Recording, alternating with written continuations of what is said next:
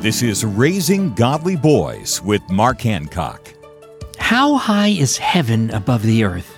The distance is immeasurable, just like God's love for you. As the Bible says, For as high as the heavens are above the earth, so great is God's love for those who fear Him. King David paints a powerful word picture in the psalm, writing that God has removed our sins as far as the east is from the west.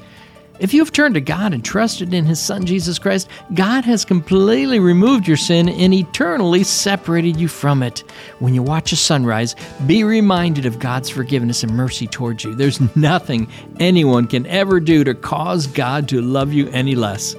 For more information about a proven process that's helping boys grow into godly men, visit Trail Life USA or RaisingGodlyBoys.com. Free help in raising godly boys is at raisinggodlyboys.com.